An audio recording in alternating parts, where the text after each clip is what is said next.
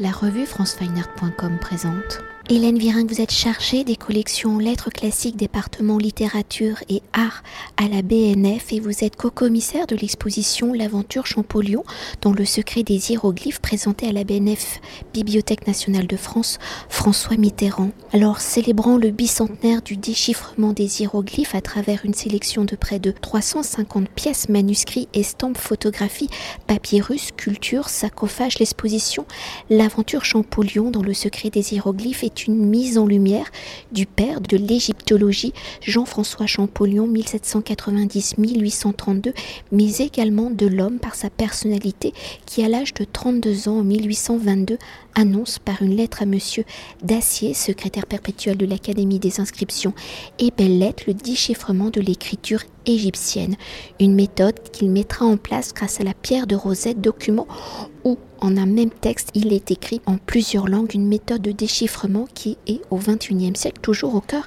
des protocoles de recherche menés sur les langues oubliées. Alors, avant d'évoquer la personnalité de Champollion et la façon dont il va mettre en place sa méthode pour mieux appréhender l'enthousiasme de ce début du dix-neuvième siècle sur la civilisation égyptienne, pouvez-vous nous remémorer le contexte de l'époque où, de mille sept cent quatre-vingt-dix-huit à mille huit cent un, le général Bonaparte, dans son expédition militaire nommée Campagne d'Égypte, qui a pour but de s'emparer de l'Égypte et de l'Orient pour barrer la route des Indes à la Grande-Bretagne, va également missionner de nombreux savants et dessinateurs qui vont recenser les mœurs, les paysages et les monuments d'Égypte. Alors, quels sont les documents, les objets qui seront ramenés? Pourquoi ceux-ci vont-ils fasciner la société de l'époque? Et si Jean-François Champollion, par son jeune âge, en mille sept cent quatre-vingt-dix-huit à mille huit cent un, n'est qu'un simple spectateurs des récits rapportés, comment ceux-ci vont-ils nourrir et façonner le jeune Champollion? Comment Champollion va-t-il avoir connaissance des documents et des objets ramenés? Comment pourra-t-il les consulter dans cette entreprise qu'elle est la part de son frère Jacques-Joseph, son aîné de vingt ans? Feront-ils le voyage vers l'Égypte ou mèneront-ils leurs recherches depuis la France? Bonaparte, lorsqu'il part en Égypte, donc, se fait accompagner avec son armée d'une commission des sciences et des arts. Cette commission est constituée de dessinateurs, de géographes, de spécialistes d'hygronomie, enfin de, de plein de spécialités techniques différentes. Il y a même un musicien dans l'équipe. Et toute cette, cette armée de savants a pour mission, en effet, de comprendre un territoire dans son ensemble, depuis l'Antiquité jusqu'à l'époque moderne, et en passant par l'histoire naturelle. Dans les différents objets qu'ils vont récolter, dont la fameuse pierre de Rosette, ils ont euh, déjà le souci de, de faire des copies, euh, de, de, les, de, de les faire circuler en France, euh, pour essayer de comprendre pourquoi cette pierre est spécialement... Euh, enfin, pas de comprendre pourquoi, ils le savent qu'elle est spécialement importante, euh, mais ils ne savent pas encore euh, ce qui est marqué dessus, en réalité, du moins pour les deux textes en, en écriture égyptienne. Et... Hum, lorsqu'ils vont perdre face aux Anglais, dans le traité de, de, de cette victoire anglaise, il est dit que les Anglais emportent les antiquités égyptiennes, ils leur laissent en gros, ils leur laissent en gros que les minéraux, que les trucs d'histoire naturelle. Donc les Français repartent en France avec des fossiles principalement et laissent donc la pierre aux Anglais. Ils ont eu heureusement le temps d'en faire des copies, des estampages, comme un de ceux qui est présenté dans l'exposition, qui est daté hein, de janvier mille huit cents, on est six mois après la découverte de la pierre, et ces estampages vont circuler dans les milieux académiques en France. C'est pas si évident que ces estampages aient été très bons, euh, enfin très bien, assez finement, assez précis dès le départ. Donc il y a même eu des échanges après coup. On a même des Français qui, au début du dix-neuvième siècle, vont retourner à Londres pour faire des moulages et refaire des copies. Donc euh, c'était pas une très bonne copie. Moi j'appelle ça la photocopie de l'époque, mais euh, c'était pas, euh, c'était pas garanti que ça soit euh, ex- très très exact. Donc euh, il y a plusieurs années qui se passent, euh, cette, euh, ça circule dans, parmi les anciens membres de l'expédition d'Égypte, et il se trouve qu'en euh, mille huit cent un, euh, Jean-François Champollion, qui a alors onze ans, rejoint son frère à Grenoble, où, où euh, son aîné, donc euh, son aîné de douze ans, Jacques-Joseph, s'était installé, et euh, Jacques-Joseph était proche des milieux euh, des anciens de l'expédition, et notamment de Joseph Fourier, qui était préfet de l'Isère. Donc euh, Dès mille huit cent quatre, Jacques-Joseph fait même une conférence sur la partie grecque de l'inscription de la pierre de Rosette, donc il a connaissance de ce document, il a eu sans doute accès à des copies, et quand il va voir son cadet s'intéresser à l'égyptien, c'est lui qui va lui dire bah, « je vais te procurer des copies les plus exactes possibles », en fin de compte. Donc il y a une proximité euh, évidente entre euh, les résultats de l'expédition d'Égypte, qui va aboutir à la description de l'Égypte, et les recherches de Champollion. Cela dit, la description de l'Égypte, qui est une énorme entreprise éditoriale de vingt-trois volumes, va mettre plusieurs années à être publiée, et ça ne va être publié qu'à partir de mille huit cent dix. Euh, donc euh, Champollion, entre-temps, il a eu besoin d'avoir accès aux documents avant leur publication. Et dans ses lettres, il est souvent assez... Euh, Il est assez radical contre, sur cette publication parce qu'il dit « Oui, oui, les planches sont magnifiques, enfin les explications, ça vaut absolument rien. » Il dit euh, « leurs, explica- leurs explications ne sont que de l'eau de boudin. » Donc il est, euh, ça c'est le caractère tranché de Champollion qui, quand quelque chose ne lui plaît pas, euh, s'exprime assez vertement, euh, en tout cas dans sa correspondance. Donc il euh, voyage en Égypte. Euh, se fait beaucoup plus tard, c'est en mille huit cent vingt-huit, soit six ans après la lettre à Dacier, que Champollion, avec son ami euh, égyptologue italien Rosellini, part en Égypte en montant une expédition franco-toscane où ils vont rester, euh, donc ils restent dans la vallée du Nil environ un an et demi avec son équipe de dessinateurs. Et alors peut-être pour faire une parenthèse, enfin c'est pas une parenthèse, mais comme nous sommes à la B N F, hein, Bibliothèque Nationale de France, et que Champollion n'ira en Égypte qu'après avoir réussi à décrypter, à déchiffrer euh, ces hiéroglyphes, euh, peut-être évoquer aussi euh, l'importance euh, bah, de la recherche des livres, des manuscrits, de la bibliothèque.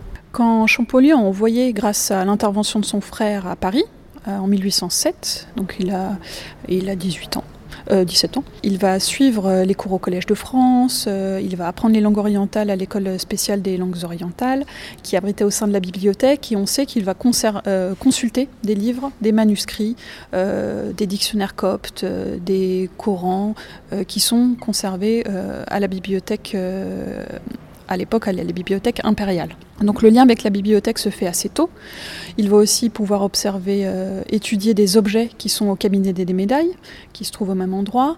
Donc il a un accès à une, des collections qui sont à l'époque, avant la constitution donc, des antiquités, du département des antiquités égyptiennes du Louvre, qui sont à l'époque le, le, on va dire, le centre des premiers euh, antiquisants égyptologues euh, de, de, de cette époque-là, qui... Euh, Euh, où il y a le, le plus d'objets en fait. De, il, y a des, il y a des sarcophages, il y a des statuettes en bronze, il y a suffisamment de documents, il y a des papyrus, donc il y a suffisamment de documents pour qu'ils puissent se faire aussi la main sur euh, des textes assez longs en hiéroglyphes. Ça c'est, c'est certain. Et après avoir évoqué le contexte de la naissance de l'intérêt de Champollion pour l'Égypte antique et plus particulièrement pour son écriture oubliée qui, une fois déchiffrée, a permis de mieux appréhender la civilisation égyptienne des pharaons, si dans l'introduction j'évoquais la pierre de Rosette, comment ce document va-t-il permettre à Champollion de mettre sa méthode en place ? Quelle est sa méthode pour décrypter cette langue oubliée dans ce déchiffrement des hiéroglyphes? Quelle y sera l'importance de sa formation, vous venez de l'évoquer, pour les langues où il a étudié le grec, le latin, l'hébreu, l'arabe, le syriaque et l'araméen? Et à travers les documents présentés dans l'exposition, comment Champollion va-t-il mener cette enquête pour conquérir une langue et un alphabet oubliés par l'histoire? La différence de Champollion avec les autres savants, c'est... Euh Je dirais principalement sa connaissance très très fine du copte. Donc le copte est le dernier état de la langue égyptienne où on va associer l'alphabet grec avec euh, six lettres provenant de l'alphabet égyptien.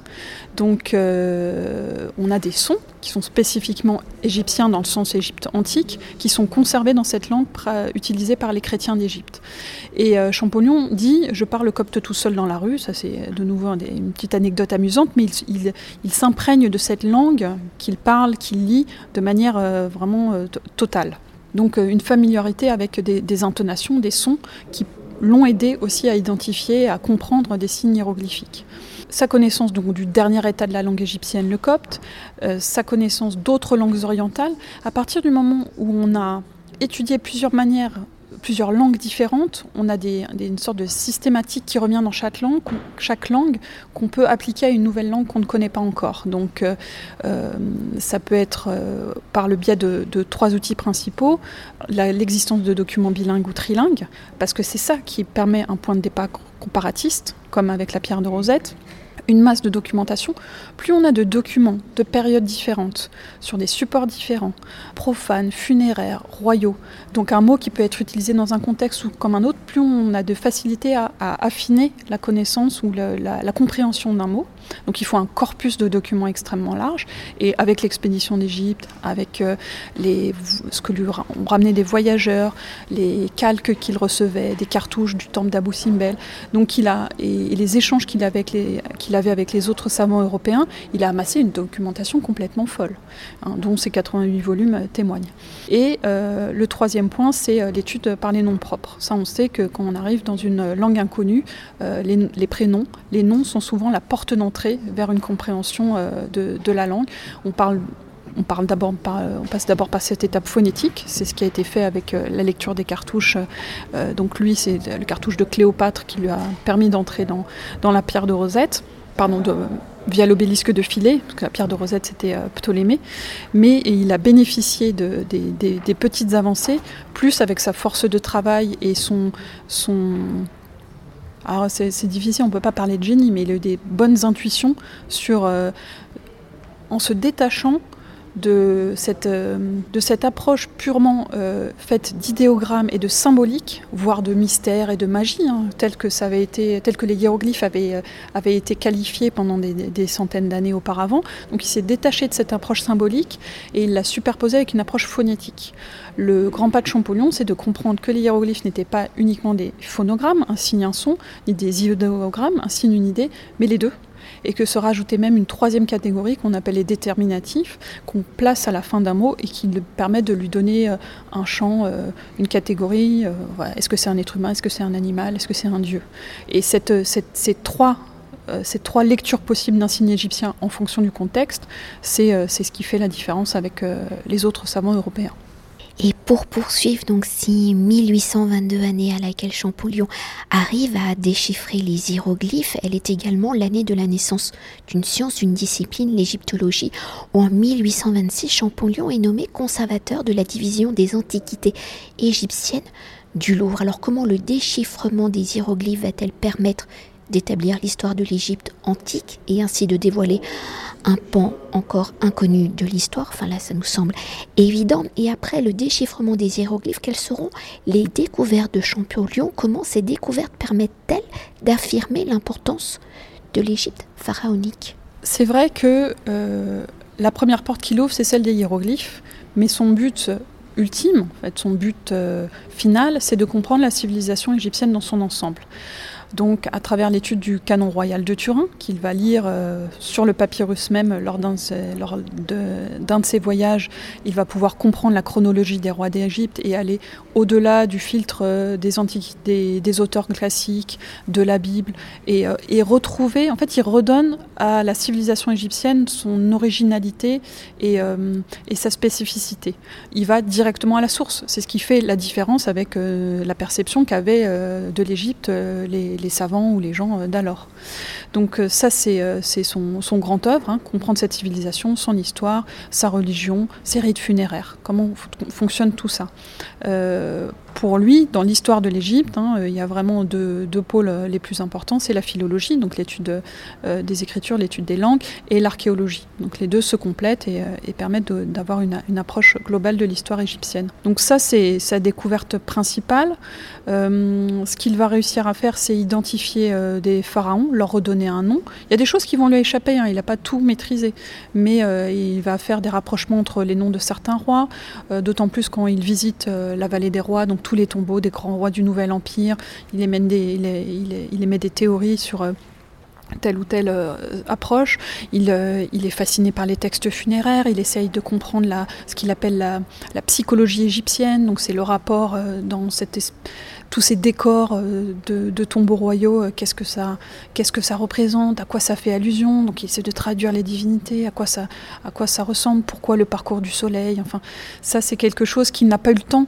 En fait il a eu plein de plein de surtout après ce voyage en Égypte d'un an et demi, il a eu plein de, de révélations et il y en a Il a eu trop peu de temps, puisqu'il est mort, euh, il est mort euh, trois ans après son retour, et il a eu très peu de temps pour le, pour le, le publier, pour l'expliquer. Donc c'est grâce à son frère qu'on a eu ces publications posthumes, et que ça a été, euh, que ça a été euh, connu et diffusé. Et peut-être qu'au-delà de, de ce premier poste, hein, euh, et d'une ouverture d'un...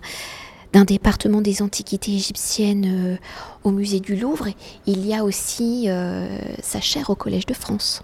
Donc c'est la première fois qu'on a un égyptologue au Collège de France. On est en, en mille huit cent trente et un. Par une ordonnance royale, il est nommé à, à la chaire d'archéologie. C'est chaire d'archéologie tout court au Collège de France. Et il a des cours trois fois par semaine à huit heures du matin. C'est quand même des horaires assez, euh, assez, assez tôt.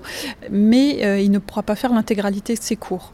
On sait qu'à la même période, il cherche à, euh, au même moment, il cherche à publier euh, les travaux de tout ce qu'il a fouillé en Égypte. Il veut compléter son panthéon, euh, sa santé n'est pas très très bonne, donc euh, on l'imagine dans, sa, dans son petit appartement à, à Paris euh, en train de courir dans tous les sens. Euh, ça lui assure quand même un, un revenu, hein, le fait qu'il soit professeur. Il a quand même euh, une femme et une fille, qu'il faut, donc faut aussi s'occuper de, de sa famille, mais euh, c'est une charge beaucoup trop importante et on sait qu'il y a plusieurs cours qui n'ont, qui n'ont, qui n'ont pas eu lieu euh, parce qu'il euh, faisait trop de choses à la fois. Il a en quelque sorte cumuler les postes, lui qui était quand même dans un certain sens avide de reconnaissance de, de ses hypothèses. À la fin de sa vie, il cumulait le poste de euh, titulaire de la chaire euh, d'archéologie au Collège de France, il était académicien à l'Académie des inscriptions et belles-lettres et conservateur au Louvre. Donc euh, D'autant que son poste au conservateur au Louvre lui prenait du temps parce qu'il classait les collections, il les inventoriait, il, les, il pensait à la muséographie. Et euh, ça devait être difficile de, d'être, d'avoir à la fois cette reconnaissance et de ne pas pouvoir y répondre euh, de la manière dont il voulait en continuant à publier. Et lui, il voulait diffuser, il voulait diffuser. La publication de ses recherches, c'est très important parce que ça lui permet de clouer le bec à ses ennemis. Donc c'est très important de publier pour, euh, pour asseoir ses... Euh, Ses, euh, son, ses découvertes. Et pour conclure notre entretien à travers la construction de l'exposition, son articulation, le dévoilement de la personnalité de Champollion et par la mise en lumière de son mécanisme de travail, on l'a compris, il est un peu boulimique. Comment l'exposition explore-t-elle la dimension contemporaine des recherches de Champollion, de ses dernières recherches à la reconnaissance de l'égyptologie?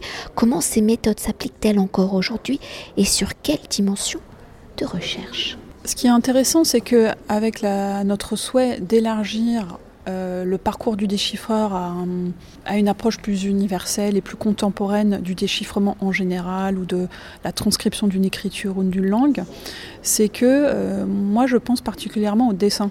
Le dessin, euh, c'est la première chose qu'on fait quand on copie un texte, quand on, on dessine un paysage, euh, une ruine. Voilà, on voyage, un peu comme dans un récit de voyage. Et euh, on voit même maintenant que la, le dessin, il, il reste, il n'y a pas de batterie. Il n'y a, a, a pas de problème de branchement. Si on a un carnet et un crayon, ça fonctionne et on peut le garder aussi longtemps qu'on veut. Après, il y a une question de conservation, hein, mais, mais euh, à long terme, le protéger de la lumière, et cetera. Mais ça continue d'être utilisé par euh, les gens qui voyagent euh, en Égypte, qui font des fouilles euh, au Soudan, euh, dans, tout, euh, tout au long de la vallée du Nil. C'est important parce que c'est aussi euh, ce...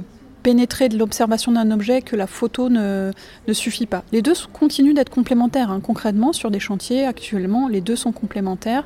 Et euh, moi, je continue d'avoir des collègues qui font les relevés de hiéroglyphes à la main euh, pour représenter les détails de tel ou tel signe, euh, la profondeur. Hein. Il y a des choses qui ne passent pas par la photographie, euh, le relief, le bas-relief, euh, le haut-relief. Et ça, c'est des, des, des, une minutie dans l'observation qui ne... qui est en quelque sorte irremplaçable, en fin de compte, et euh, qui, depuis les écrits de, depuis les dessins de Champollion, euh, c'est quelque chose qui, je pense, ne se perdra pas. Enfin, c'est peut-être un idéal, mais je pense pas que ça se, je pense pas que ça se perde, en fait, cette approche-là. Merci beaucoup. Cet entretien a été réalisé par france weinert point com.